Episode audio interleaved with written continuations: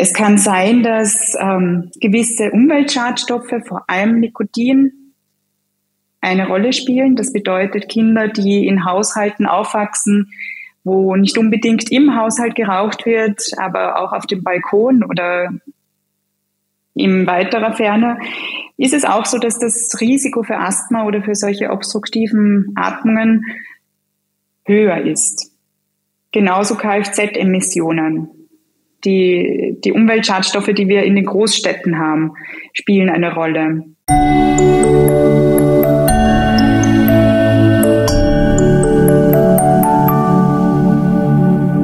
herzlich willkommen. Ich bin's wieder, euer Host Petra Russo bei How to Baby und es ist Hashtag 106. Wir sind schon so weit gediehen. Es ist jetzt äh, Mitte September und äh, ich habe es euch schon versprochen, heute werden wir mit einem zweiten Podcast zum Thema Allergie bei Baby, Säuglingen, Kleinkindern aufwarten. Ich hatte letzte Woche schon das Gespräch und Vergnügen mit Frau Privatdozentin Doktorin Susanne Diesner-Treiber. Sie ist ja Fachärztin für Kinder- und Jugendheilkunde im Team um Dr. Dr. Peter Feutel in Wien. Ich habe es äh, letztes Mal schon angekündigt, First Vienna Patriotic Medical Center. Wenn ihr es wirklich eilig habt, äh, schnell äh, medizinische Hilfe braucht, das ist ein doch sehr, sehr modern funktionierendes Kinderärztinnenzentrum, wo ihr auch über telemedizinische äh, Begegnungen sicher den ärgsten Stress mal wegbekommt. Ich sage danke, dass wir heute wieder miteinander sprechen, liebe Frau Doktorin Diesner-Treiber. Hallo. Hallo, freut mich auch wieder sehr. Danke sehr. Heute haben wir den zweiten Formenkreis der Allergien. Sie ist als Allergologin und Expertin wissen und sagt mir ja, okay, Asthma muss mit in, in einem Guss mit der Neurodermitis, die wir letzte Woche besprochen haben, müssen wir heute dem Asthma die Ehre geben. Das ist ja auch eine Erkrankung, eine chronische Erkrankung, die im Steigen begriffen ist. Und äh, die Ursachen die sind vielfältig. Also da gibt's genetische Ursachen, die teilweise sehr spektakulär klingen. Als ich gelesen habe, dass das teilweise in die zweite, dritte, vierte Generation gehen kann, wenn die Großmütter Raucherinnen waren. Da gibt's ja so Studien aus Südkalifornien, wie ich gelesen habe. Und äh, das sich bewusst zu machen, dass es so weit hineinfließt, wenn wir Lebensstil schädliche Faktoren auf die nächsten Generationen sozusagen niederprasseln lassen. Das ist unser heutiges Thema, nämlich das Asthma, wo es herkommen kann. Es hat auf jeden Fall eine epigenetische Prägung und es wird auf jeden Fall immer intensiver. Welche Daten und Zahlen haben Sie denn da, Frau Doktor? Also an sich, Asthma bronchiale ist ja eine der häufigsten Lungenerkrankungen bei Kindern. Ja. Es ist so, dass ungefähr zehn Prozent der Kinder und Jugendlichen wirklich an Asthma leiden. Das heißt, es ist auch wiederum jedes zehnte Kind oder jeder zehnte Jugendliche. Es ist aber auch so, dass ähm, ungefähr die Hälfte, also 30 bis 50 Prozent der Patienten das Asthma in der Zeit, mit der Zeit wieder verlieren. Das bedeutet, durch die Pubertät zum Beispiel können sie die Probleme, die sie eben hatten, auch wieder verlieren. Mhm. Wobei äh, jung, junge, also männliche Patienten es häufiger verlieren als weibliche, also die Mädchen behalten es eher als die Buben. Warum? Da spielen die Hormone eine Rolle, da spielt sicher die Veranlagung auch eine Rolle. Warum jetzt genau? Leider ist es auch noch nicht hundertprozentig erforscht. Aber wir haben schon einen großen Step gemacht in der Erforschung, wodurch, durch welche Faktoren diese Allergie ausgelöst wird, nicht wahr? Können Sie mal kurz fit, fix machen, welche Trigger, welche Haupttriggerpunkte das Asthma bronchiale auslösen? So wie Sie es zu Beginn gesagt haben, ist natürlich eine genetische Veranlagung sehr wichtig. Das bedeutet, wenn die Eltern, die Geschwister, die Großeltern Asthma oder Allergien hatten, ist es wahrscheinlicher, dass sie es auch bekommen. Und es sind dann natürlich auch wieder Trigger oder Faktoren in der frühen Kindheit. Das bedeutet, habe ich eine gewisse virale Infektion, zum Beispiel die RSV-Infektion, also mit dem Respiratory Syncytial Virus, eine schwere Infektion in der frühen Kindheit kann es dazu führen, dass die Kinder häufiger an Asthma leiden oder an einer obstruktiven Bronchitis. Mhm. Es kann sein, dass ähm, gewisse Umweltschadstoffe, vor allem Nikotin, eine Rolle spielen. Das bedeutet, Kinder, die in Haushalten aufwachsen, wo nicht unbedingt im Haushalt geraucht wird, aber auch auf dem Balkon oder in weiterer Ferne, ist es auch so, dass das Risiko für Asthma oder für solche obstruktiven Atmungen höher ist. Genauso Kfz-Emissionen. Die, die Umweltschadstoffe, die wir in den Großstädten haben, spielen eine Rolle. Wetterumschwünge können eine Rolle spielen. Das heißt, es ist wiederum multifaktoriell. Ich habe nicht einen Trigger, der das Asthma verursacht. Wir wissen auch noch viel zu wenig, was jetzt wirklich verantwortlich dafür ist, aber es sind viele kleine Faktoren, die eben dann dazu führen, dass das Kind diese empfindlichen Atemwege hat. Okay. Sie sagten in den Großstädten äh, die CO2-Emissionen. Jetzt denke ich an den durchschnittlichen äh, Kinderwagen, in welcher Höhe der ist und an die durchschnittliche Auspuffanlage der Verbrennungsmotoren. Und äh, das atmen die ja direkt ein mitunter. Oder je flacher sie unten geschoben werden, umso intensiver ist diese Auseinandersetzung mit diesen Toxinen. Es ist, glaube ich, für jedes Kind gut, wenn es nicht, nicht nur die Großstadt kennenlernt.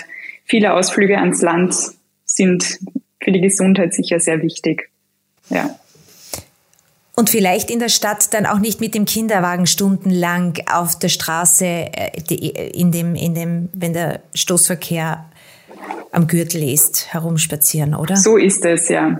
Ist sicher eine sehr gute Idee, nicht dort spazieren zu gehen. Beziehungsweise das Kind vielleicht in einer alternativen Babytrage oder dergleichen zu transportieren.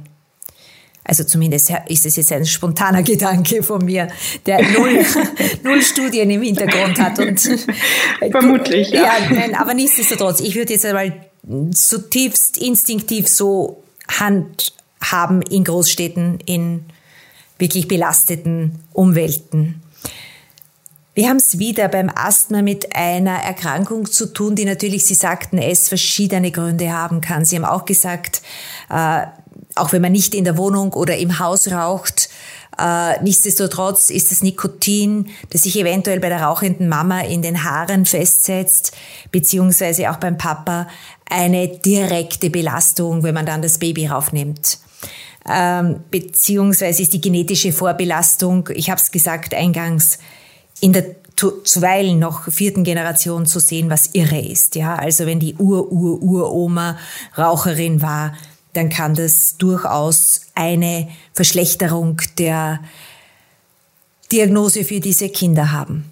Äh, aber gehen wir jetzt einmal weiter. Wenn ich mir das jetzt vorstelle, dass ab wann diagnostizieren Sie als Kinderärztin Asthma bronchiale so ungefähr? Ab wann weiß man so, jetzt ist es leider Gottes wirklich Realität?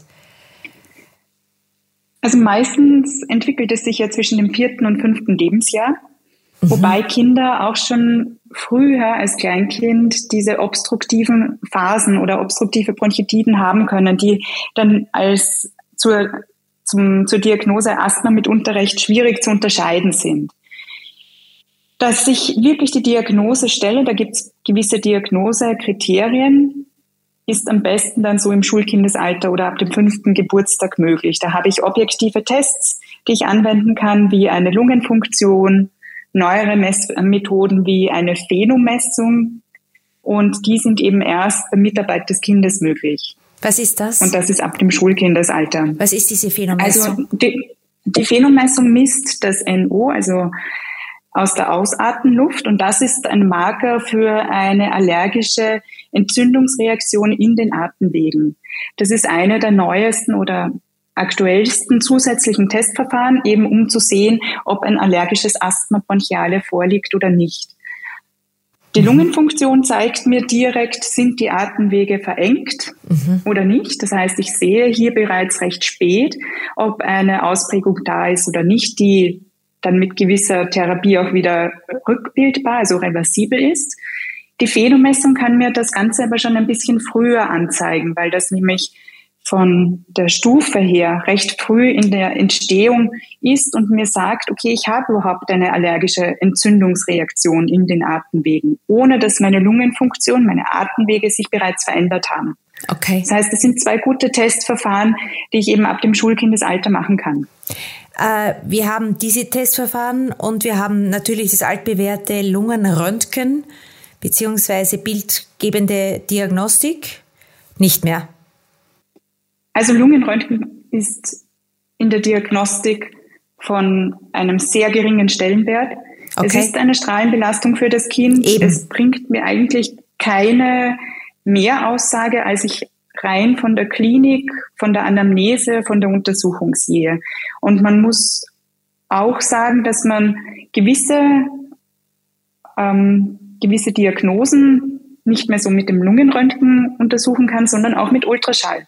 Das heißt, Super, es sollte eigentlich das Lungenröntgen immer weniger Stellenwert haben und immer weniger durchgeführt werden. Und an den Eine Lungenentzündung ja. kann ich zum Beispiel auch schon mit einem Ultraschall, Ultraschall. unterdiagnostizieren. Ja.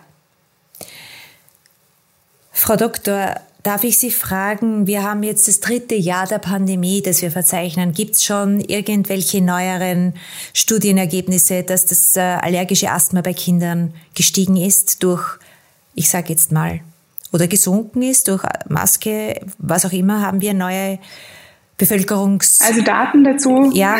gibt es noch keine aktuellen. Ja.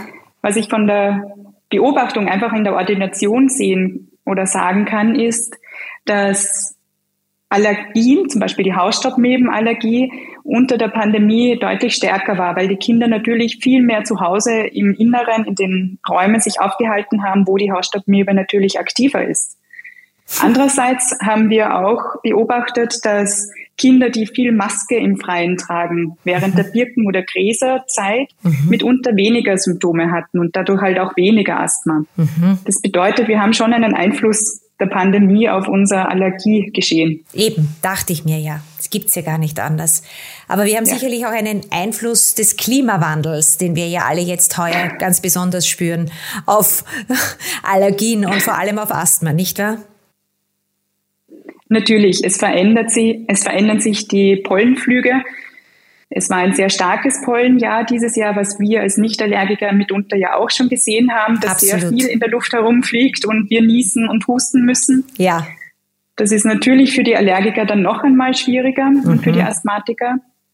Das heißt, wir haben veränderte Allergene auch, die mitunter herumfliegen. Und vom Klimawandel, was wir natürlich sehen, ist diese Hitze oder die Ozonbelastung kann natürlich auch ein zunehmender Trigger sein, wenn die Atemwege sehr empfindlich sind. Ja, Gut, wir haben jetzt die Trigger festgemacht. Es ist auch wiederum ganz klar und ganz logisch, wir haben es auch im letzten Podcast gesagt, die Nahrungsmittelunverträglichkeiten können auch Asthma auslösen.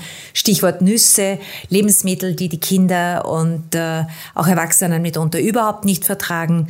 Äh, da sind wahrscheinlich schon die Top-Profis unterwegs, weil die haben das eh schon gemerkt, wenn sie Husten, Anfälle bekommen, wenn sie Haselnüsse oder Walnüsse oder was auch immer gegessen haben. Ich glaube, diese Nahrungsmittel, äh, Unverträglichkeiten, die sind auch zum Thema Asthma bronchiale immer wieder gefallen, oder? So ist es natürlich bei einer Nahrungsmittelallergie. Wenn ich zum Beispiel auch eine Anaphylaxie, also die schwerste Form habe, kann ich eine Art eines Asthmaanfalls haben. Das bedeutet, dass die Atemwege eng werden und die Kinder keine Luft bekommen, Atemnot haben und nicht gut atmen können. Mhm. Gibt es eine Hyposensibilisierung, wenn ich weiß, mein Kind hat nun einmal jetzt die traurige Diagnose Asthma bronchiale? Natürlich, also wir haben sehr viele Therapiemöglichkeiten. Es ist unser Ziel eigentlich, dass die Kinder ja ein ganz normales Leben haben. Das bedeutet, sie sollen leistungsfähig sein, sie sollen einen Sport machen können, sie sollen so leben wie jedes andere Kind, mhm. sollen aber die entsprechende Therapie bekommen. Und die Hyposensibilisierung oder Desensibilisierung ist einer der Pfeiler dieser Therapie und funktioniert bei milden oder gut eingestellten Asthma sehr gut. Mhm. Vorwiegend gezielt gegen Birke, gegen Gräser, Hausstaubmilbe. Okay. Und Immuntherapien, welchen Unterschied gibt es zwischen der Hyposensibilisierung oder Und unter Immuntherapie kann man da kurz, also, ja? Die Hyposensibilisierung ist ja die Immuntherapie. Die hat ganz viele Namen. Das ja. heißt, die Hyposensibilisierung ist die Desensibilisierung, ist die Allergie-Immuntherapie. Okay.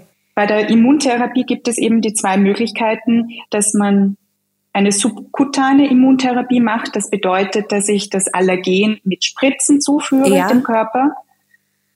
Die Alternative ist das, was wir eigentlich bei den Kindern bevorzugt haben wollen, weil das einfach nicht invasiv ist, nicht wehtut und gut funktioniert, ist die sublinguale Immuntherapie. Mhm. Da wird in Form von Tropfen oder Tabletten das Allergen unter die Zunge aufgetragen und dann eben über drei Jahre meistens wirklich täglich das Allergen zugeführt. Und der Körper gewöhnt sich zunehmend wieder daran, dass eine Toleranz entsteht und eben weniger Beschwerden oder keine Beschwerden mehr auftauchen. Sehr gut. Äh, Im Gespräch waren auch sogenannte Biologiker. Was kann man zu denen sagen? Das ist auch eine der Therapiemöglichkeiten bei schwerem Asthma oder therapieresistenten Asthma. Mhm.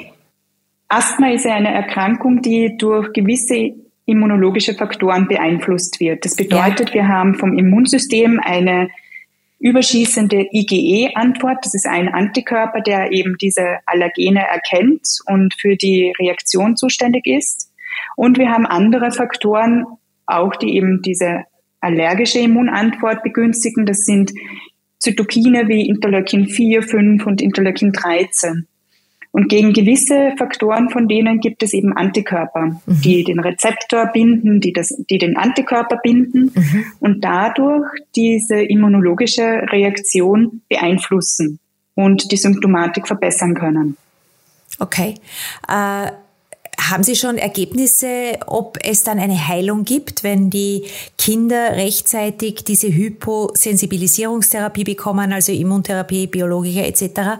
Haben wir wirklich äh, schon eine gute Datenlage? Also ja, es gibt da sehr viele Daten und die Pharmafirmen, die eben diese Präparate auf den Markt bringen, machen ja auch sehr viele Zulassungsstudien und langfristige Studien damit. Und es ist sehr präparat- oder auch allergenabhängig. Das bedeutet, Birke Gräser funktioniert sehr gut, mhm. sowohl die Spritzentherapie als auch die Tablettentropfenform. Mhm.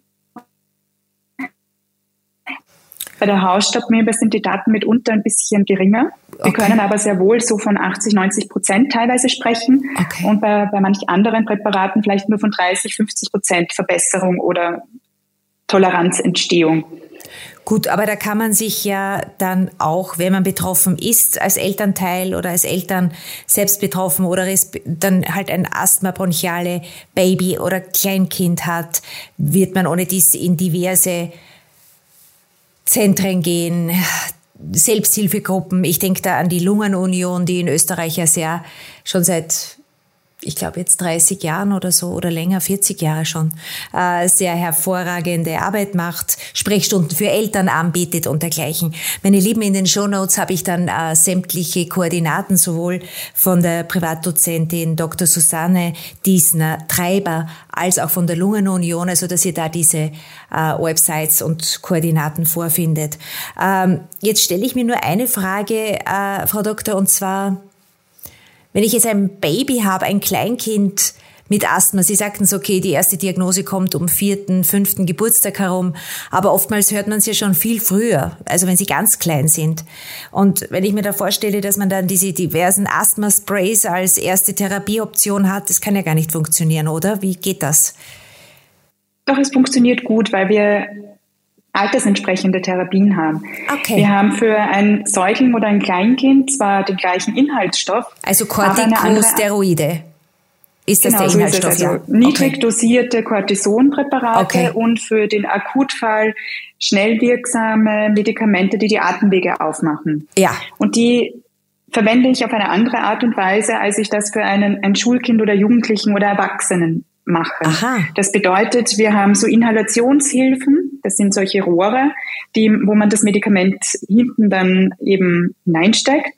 Und das Rohr wird dann mit einer Maske einfach auf Mund und Nase des Kleinkinds oder des Säuglings gehalten. Und das Kind atmet dann wirklich durch seinen eigenen Atemzug das Medikament in die Lunge. Schön wäre es, wenn dann eine Musik wunderbar. entstünde. Wenn es während des Atmens Natürlich. eine kleinen Lullaby hat und irgendwelche Schmetterlinge, die herum. Also so, vielleicht können wir da. Das ist eine gute Idee. Eine kreative Idee für die, für die Industrie. Gut, also auch da wiederum gilt, wir haben es im letzten Podcast gesagt, äh, Frau Doktor, übertriebene Haushaltshygiene, äh, wenig Kontakt mit anderen Kindern, äh, Rauchen, äh, schlechte Ernährung, all das sind wieder Trigger solchen äh, leider Gottes Allergien Tür und Tor zu öffnen. Darf ich das so zusammenfassen? So ist es. Auch nicht außer Acht zu lassen, Belastung kann ein Trigger sein. Mhm. Das heißt, viele haben dann vielleicht bei einer sportlichen Tätigkeit auch Probleme, wodurch ja. die Atemwege enger werden. Ja. Das muss ich dann auch entsprechend therapieren. Ja. Und Stress kann natürlich auch hier ein wichtiger Faktor sein beim Asthma. Stress der und Eltern helfen, und Stress der Kinder Stress selbst, Kindes, weil es ja ein Spiel genau. ist, ein System. So ist es. Ja. Und hier gibt es gute Möglichkeiten auch mit einer Atemphysiotherapie, dass die Kinder erlernen, wie können sie selbst richtig atmen in einer Situation, die sie vielleicht stresst, damit sie nicht ähm, einen Asthmaanfall haben oder leichter auch aus diesem Asthmaanfall wieder herauskommen. Mhm. Und was man auch sagen muss, dass es sehr gute Reha-Zentren gibt für Asthmatiker, wo sie eben genau das Handling lernen. Das bedeutet, wie gehe ich um mit der Therapie? Ja. Welche atemphysiotherapeutischen Maßnahmen habe ich? Mhm. Und das wäre für alle, die wirklich chronisch diese Erkrankung haben, sinnvoll, dass man solche, solch eine Rehabilitation auch mal durchführt. Auch schon für die ganz Kleinen? Ja, auch für die ganz Kleinen, wenn sie ihre obstruktiven Bronchitiden haben und die mhm schwer und häufig sind, gibt es auch Möglichkeiten. Und die Eltern sind damit immer sehr glücklich und zufrieden, ja. weil sie doch mit der Erkrankung ein bisschen besser umgehen können. Und Sicherheit erlangen. Auch im so Umgang, es, ja. weil so ein Asthmaanfall kann ja mitunter lebensbedrohlich wirken. Also es sind ja Todesängste, ja. die da durchaus auch bei Erwachsenen entstehen. Ja. Es gibt ja auch andere Atemübungen, andere äh, Formen. Hat man da schon Erfahrungen bei uns in Österreich beziehungsweise in Europa? Also ich denke da jetzt, äh, asiatische Kinder haben diese Atemtherapien von Anfang an. Äh, die, die bekommen das ja schon als Baby mit eingehaucht sozusagen im wahrsten Sinne des Wortes, dieses richtige Atmen, dieses vom Bauch raus Atmen. Wir sind ja als Bevölkerung generell da oben immer mit der Luft. Also wir, wir sind ja alle kurzatmig. Ja, genau. Also an sich geht es ja darum, dass man tief einatmet, jegliche Atemhilfsmuskulatur auch in Anspruch nimmt und dann, was man lernt, ist eben diese Lippenbremse, dass man gegen einen Widerstand dann langsam ausatmet.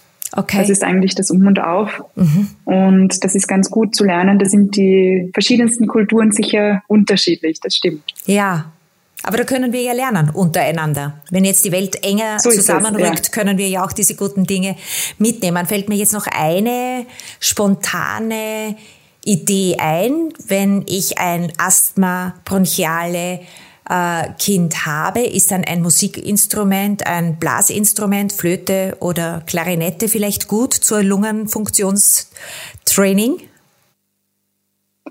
Da gibt es immer wieder Berichte, dass das recht gut funktioniert. Mhm. Weil oder Singen ist auch so etwas, was ja. bei Kindern mit, Lung, äh, mit chronischer Lungenerkrankung recht gut funktioniert, weil sie einfach wirklich lernen, die, das komplette Atemvolumen zu nutzen. Mhm. Das bedeutet, sowas ist sicher zu empfehlen, aber auch Ausdauertraining zum Beispiel. Das heißt, die sportliche Aktivitäten sollten nicht, vernach nicht vernachlässigt werden. Ja, gut ist vielleicht für die ganz Kleinen noch ein bisschen schwer. Also mit dem kleinen Kind, also einen kleinen Waldlauf anzugehen, ist wahrscheinlich noch nicht so möglich, aber zumindest Radfahren und ein bisschen, ich weiß es nicht, Rollerskaten und dergleichen ist sicher gut. Schwimmen, Schwimmen ist immer super. Fußball spielen. Fußball spielen. Die kleinen Buben wollen alle gerne Fußball spielen. In Österreich. Ist auch schon etwas. Triggern ja. Sie mich nicht, ich bekomme sonst eine Allergie. Na gut, aber das heißt, äh, kreative Möglichkeiten für die Mamis und Papas von äh, Babys, die doch äh, mit der Lunge so ihr Thema haben, beziehungsweise mit dem Atem holen. durchaus äh, nachzudenken ist Sport, Musik, alles, was Spaß macht. Eigentlich alles, das uns gut tut und uns ablenkt vom Alltag, oder? Haben wir sonst so noch es. Therapieoptionen, die ganz brand new sind? Sie sind an der Quelle. Die brand new sind. Es ist halt ich glaube, man kann, man liest vieles, mhm. was man ausprobieren könnte. Auch natürlich alternativmedizinische Verfahren, wogegen wir ja nichts einzuwenden haben. Mhm. Es sollte aber sehr wohl auch berücksichtigt werden, dass wir eben unsere schulmedizinischen Therapien, dass das natürlich der Grundpfeiler ist und dass die auch gut angenommen werden von den Eltern. Das muss man ja. immer gut erklären. Ja, absolut. Also das heißt, die Compliance zu den äh, sehr bewährten, tollen Therapien, dass man da rauskommt aus diesem, äh, ja, aus dem Gefängnis der Atemnot, das ist ja klar. Aber unterstützend, äh, sich Optionen der Lebenshaltung, des Lebensstils zu äh, überlegen, respektive mal kennenzulernen, das finde ich sehr wert. Also es ist immer ein, Gesamt, ein Gesamt, Gesamtkonstrukt von allem. Ja, ja, ja. Wenn ich jetzt weiß, ich bin Asthmatikerin und ich bin schwanger, erwarte mein erstes Baby, äh, kann ich schon vorab etwas tun, um das Immunsystem des Babys zu optimal vorzubereiten? Preconception Care, Stichwort, also stillen fällt mir jetzt natürlich ganz von vornherein ein. Das ist immer unser, genau. der Podcast geht schon über in Stillempfehlungen, aber es ist nun mal das Beste. Aber gibt es sonst noch moderne, stärkende Immunsystem Trigger? Also es gibt einfach gewisse Präventionsmaßnahmen, mhm. die wir auch schon teils bei der Neurodermitis besprochen haben, die mhm. natürlich mhm. bei Asthma genauso gelten. Das heißt, Stillen ist natürlich eine der wichtigen Faktoren. Ja. Genauso sollten die schwangeren Mam oder werdenden Mamis darauf achten, dass sie eben sich nicht Nikotin aussetzen, dass sie nicht sich Startstoffen aussetzen. Ja. Wenn das Kind geboren ist, sollte man eben ebenso darauf achten. Und ähm, sie sollten wenn Sie Haustiere wollen, zum Beispiel sich eher keine Katze zulegen. Ein mhm. Hund ist keine, kein Problem von der mhm. Allergieentstehung oder von der Prävention her, mhm. aber die Katze sollte gemieden werden. Und ähm, okay. was man auch da äh, beachten sollte, ist zum Beispiel, dass Kinder im ersten Lebensjahr nicht bei jedem Infekt ein Antibiotikum brauchen, weil wir wissen, dass eben Antibiotika im ersten Lebensjahr oder auch in der Schwangerschaft dazu führen können, dass häufiger Neurodermitis oder auch Asthma entstehen kann. Darauf ist auch zu achten. Danke. Ganz wichtiges Main Message des, dieses Podcasts. Vorsicht, wenn es um Nasennebenhöhlenentzündungen geht, bei dieser beliebten Mittelohrentzündung, Otitis media bei den Kleinkindern und Antibiotikum, das da quasi gleich von vornherein von vielen, vielen Kolleginnen und Kollegen als Mittel der ersten Wahl noch immer gilt. Und wir wissen, wir bilden Resistenzen, wir haben mittlerweile fast gar keine Wirkungen mehr mitunter in den Bevölkerungen. In Nordeuropa hat man längst aufgehört, Mittelohrentzündungen der kleinsten so zu behandeln. Da sind Nasentropfen das Mittel der ersten Wahl, die Atemwege frei zu machen, tief durchzuatmen und all die Dinge, wie die wir jetzt gerade besprochen haben. Liebe Frau Privatdozentin, Dr. Disner Treiber, danke für unser Gespräch. Ich hoffe, wir können das äh, wiederholen für andere Kinderkrankheiten. Sie als Expertin haben ja dann auch eine riesengroße, äh, ein riesengroßes Portfolio an Wissen und Erkenntnissen. Jetzt mal, das war's für euch, meine Lieben, die ersten Allergie-Podcasts, also Neurodermitis und Asthma bronchiale, sicher die Top-Renner, die unsere Kinder plagen. Und ich hoffe, ihr habt viel mitnehmen können oder wenn ihr jemanden kennt, empfehlt uns weiter, schreibt uns, fragt uns über How to Baby Podcast auf Instagram oder howtobaby.info und in den Show Notes habe ich sämtliche Koordinaten der Fachärztin für Kinder- und Jugendheilkunde, Doktorin Susanne Diesner-Treiber. Danke fürs Zusehen. Bleibt uns gewogen, geht mit uns in diesen Herbst und alles, alles Liebe. Schöne Zeit. Eure Petra. Ciao, ciao. Baba.